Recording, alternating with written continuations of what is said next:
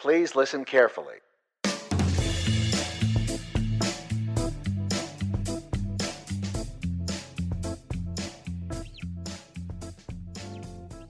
Salutations, toppers, and welcome to today's episode of the Turn of Phrases podcast.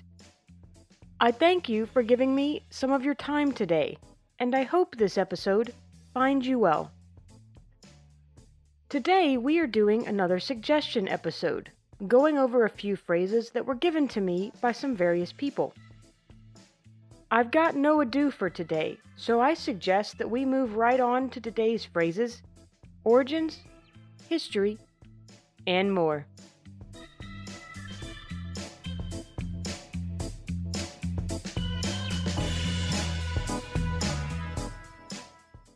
The first phrase today is got your goat.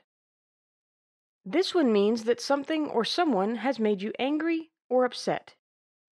While no one seems to know the true origin, many link this one to horse racing. Supposedly, people would place a goat with a racehorse the night before a race in order to calm the horse down.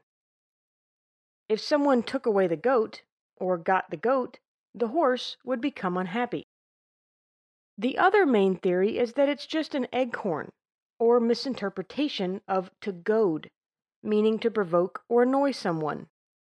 There's a few more, less popular theories, but I'll share them anyway.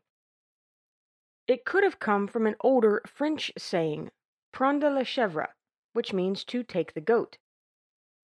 In 1904, a book about life in Sing Sing prison called Life in Sing Sing was written, and the author was known only as number 1500. While it hasn't been proven for sure who number 1500 was, it has been suggested that he was a forger named Henry White. Anyway, he wrote about the word goat as slang for being angry. Yet another theory is that when goatees became popular in the late 19th century, children would mock men who sported one by bleating at them. While I suppose any of these theories could be true, or it could be a combination of some of them, my money would be on the mishearing of to goad as the actual origin. Like I said earlier, no one knows for sure where it came from or exactly when it came into use, but it has to be at least as old as the early 20th century.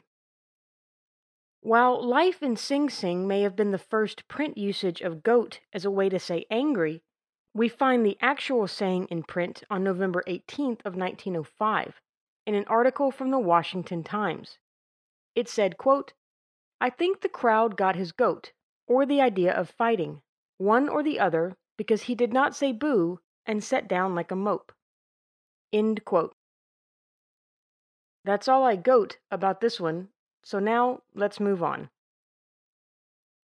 The proof is in the pudding means you only know something is successful after it has happened.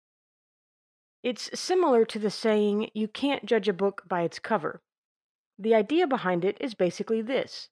You can't tell if a pudding is good just by looking at it. You must try it to know how good it is. Now, this isn't referring to American pudding, the smooth, creamy, and usually cold dessert.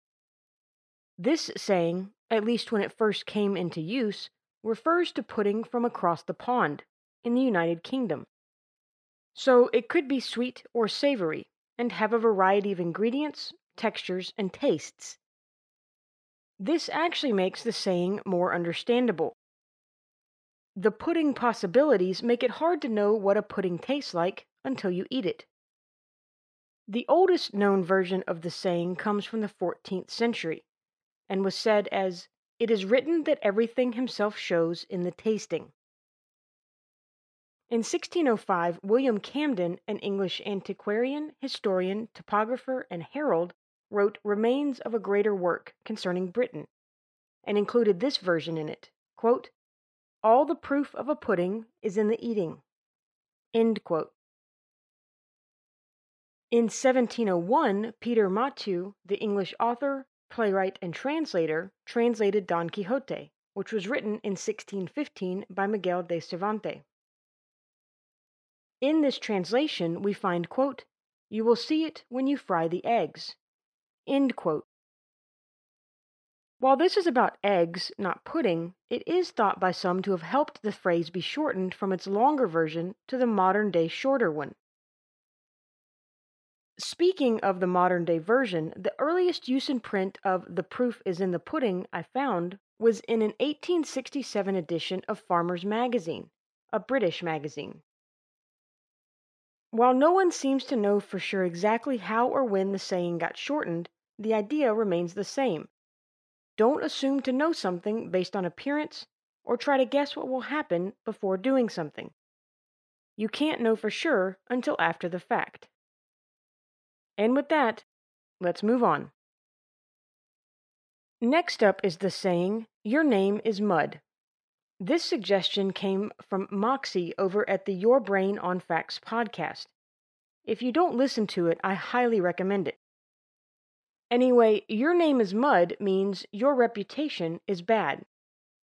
The most well-known origin theory for this one has to do with Dr. Samuel Mudd, who helped John Wilkes Booth with his broken leg after he had shot President Abraham Lincoln.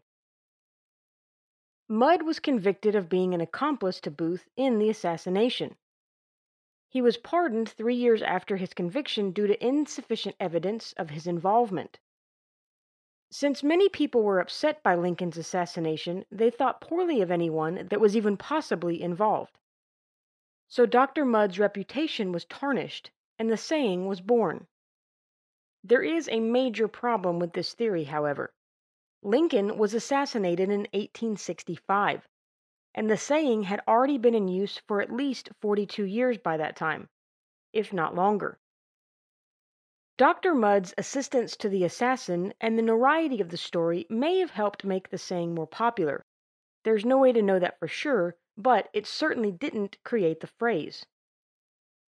So where did it really come from?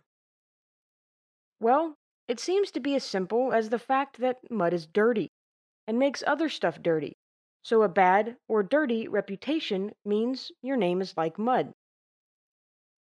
Let's work backwards through some early print uses.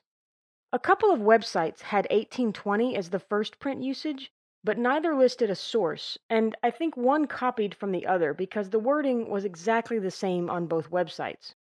I did find a usage from 1823 in a slang dictionary called Slang, a dictionary of the turf, etc., written by John B., one of the pen names for John Badcock, an English sporting writer.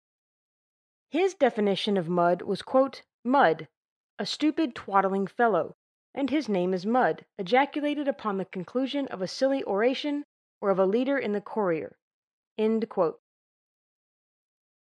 In 1703, a book titled Hell Upon Earth was published. It was about the lowlifes of London and was written by Tuus Inimicus. I couldn't find out anything about him, but he wrote, quote, "Mud, a fool, a thick skull fellow," end quote. Now, if we go even further back into old-timey times, to at least the 16th century, mud was used to refer to objects that were bad or unwanted. By the 18th century, the word mud was being used to call someone simple or foolish. So this saying basically started with literal mud, which became a way to insult things, then people. It was definitely in use the same way we say it today by at least 1823, and had nothing to do with Dr. Samuel Mudd. That's all the dirt I have on this one, so now let's self-sabotage. To shoot yourself in the foot means to sabotage yourself, typically by making a small, simple, or foolish mistake that keeps you from accomplishing a goal. It is said to have come from World War I, when soldiers would literally shoot themselves in the foot in order to keep themselves from having to fight on the front lines. What is not known for sure is how the saying went from literally shooting yourself in the foot to being more of just a way to say you made a silly mistake, but it seems to have happened sometime in the mid-20th century. One last thing before moving on. While it seems to be widely believed that this came from World War I, some people do think it's related to an older saying, hoist with own petard. A petard is a small bomb consisting of a small box filled with explosive powder, commonly used to blow down doors or make a hole in a wall for entry. Hoist with own petard basically means you blow yourself into the air with your own bomb.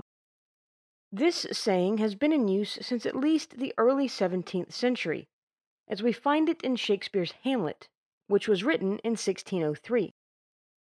He wrote, quote, "For 'tis the sport to have the engineer hoist with his own petard." End quote.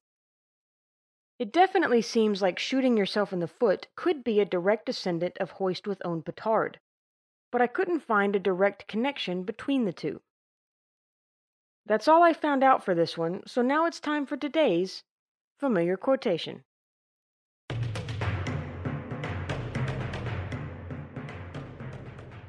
Toppers, today's familiar quotation is from Robert Thulis. Quote, "The psychological fact of suggestion is that if statements are made again and again in a confident manner, without argument or proof, then their hearers will tend to believe them quite independently of their soundness and of the presence or absence of evidence for their truth." End quote.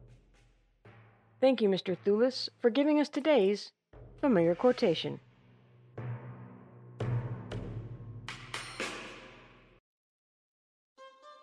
All right, Toppers, it's time for today's For Better or For Words love advice from old-timey times. Remember that this advice is over 100 years old, and I'm sharing it for entertainment purposes only. Now, let's hear from the ladies first. Don't let your husband make you selfish, and don't you make him selfish. If there is one specially comfortable chair that you both like, don't let him always put you into it, and don't persuade him always to sit in it himself. Turn and turn about is a very good rule. And now for the men. Don't fail to treat your wife with due respect. Let there be nothing of the high and mighty suggestion that a mere woman can't possibly understand things. There are even realms in which you can look up to her as owning superior knowledge, and there are none in which she is to be despised.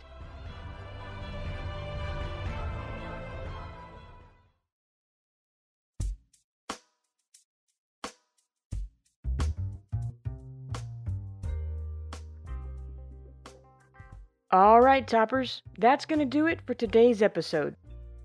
Thank you for lending me your ears today to turn some phrases.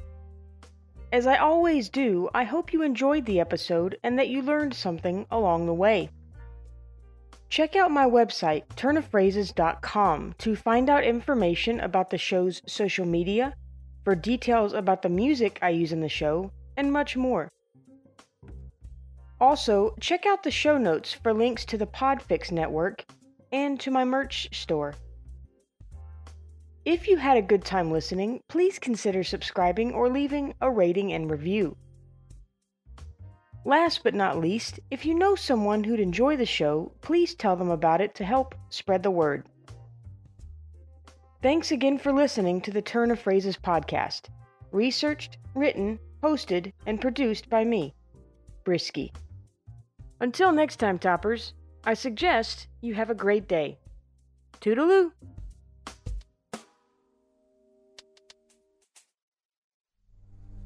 And now... This is... Let me rephrase. An English antiquarian, historian, that's not how you say that word. Anyway, your name is Mud means your reputation... I don't know what just happened. My mouth broke. A couple of websites had 1820 as the... No. Lost my place. It was about the lowlifes of London and was written by a dude whose name I cannot pronounce. Tuus Inimicus. And was written by Tuus Inimicus. Tuus Inimicus. Inimicus. This has been a transmission of the Podfix Network. For more about this show and other great Podfix programs, go to podfixnetwork.com.